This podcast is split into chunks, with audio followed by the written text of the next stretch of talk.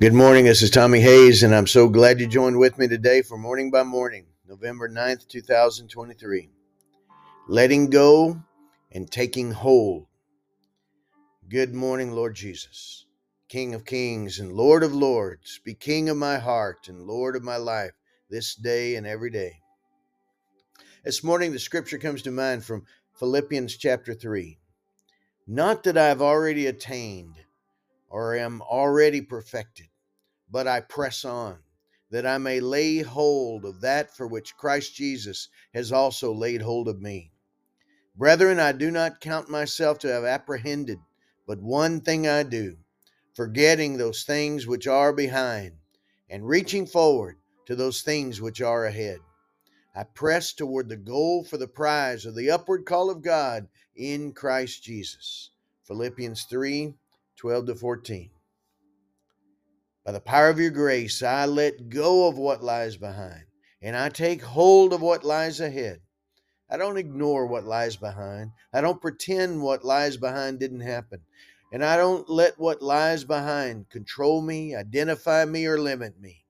I entrust all that lies behind to you at the foot of the cross and under the blood of Jesus.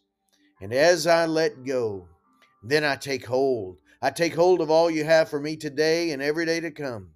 I take hold of my identity in you as a child of God and disciple of Christ. I take hold of my destiny and the plans you have for me, for my good and not for my harm, a future filled with hope and in the good things of God. I take hold of your hand as you lead me by the heart, as a child of God led by the Spirit of God, filled with faith to trust you in your ways on my spiritual journey. I've not already attained my destination. And my destination is not so much a place as a personification of the character of Christ you are forming in me. For your will is to conform me into the image of the Son of God. Romans 8 29. As you are, so am I to be. 1 John 4 17.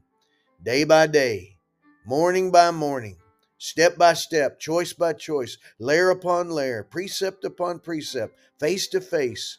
You're making me more like you as I keep my eyes on you. 2 Corinthians 3:18. This is my goal. This is my prize, the prize of the upward call of God in Christ Jesus.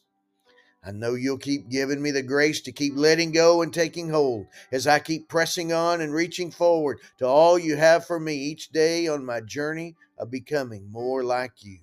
I can't do it, but you can, and I believe you will. 1 Thessalonians 5 23 to 24. In Jesus' name I pray. Amen.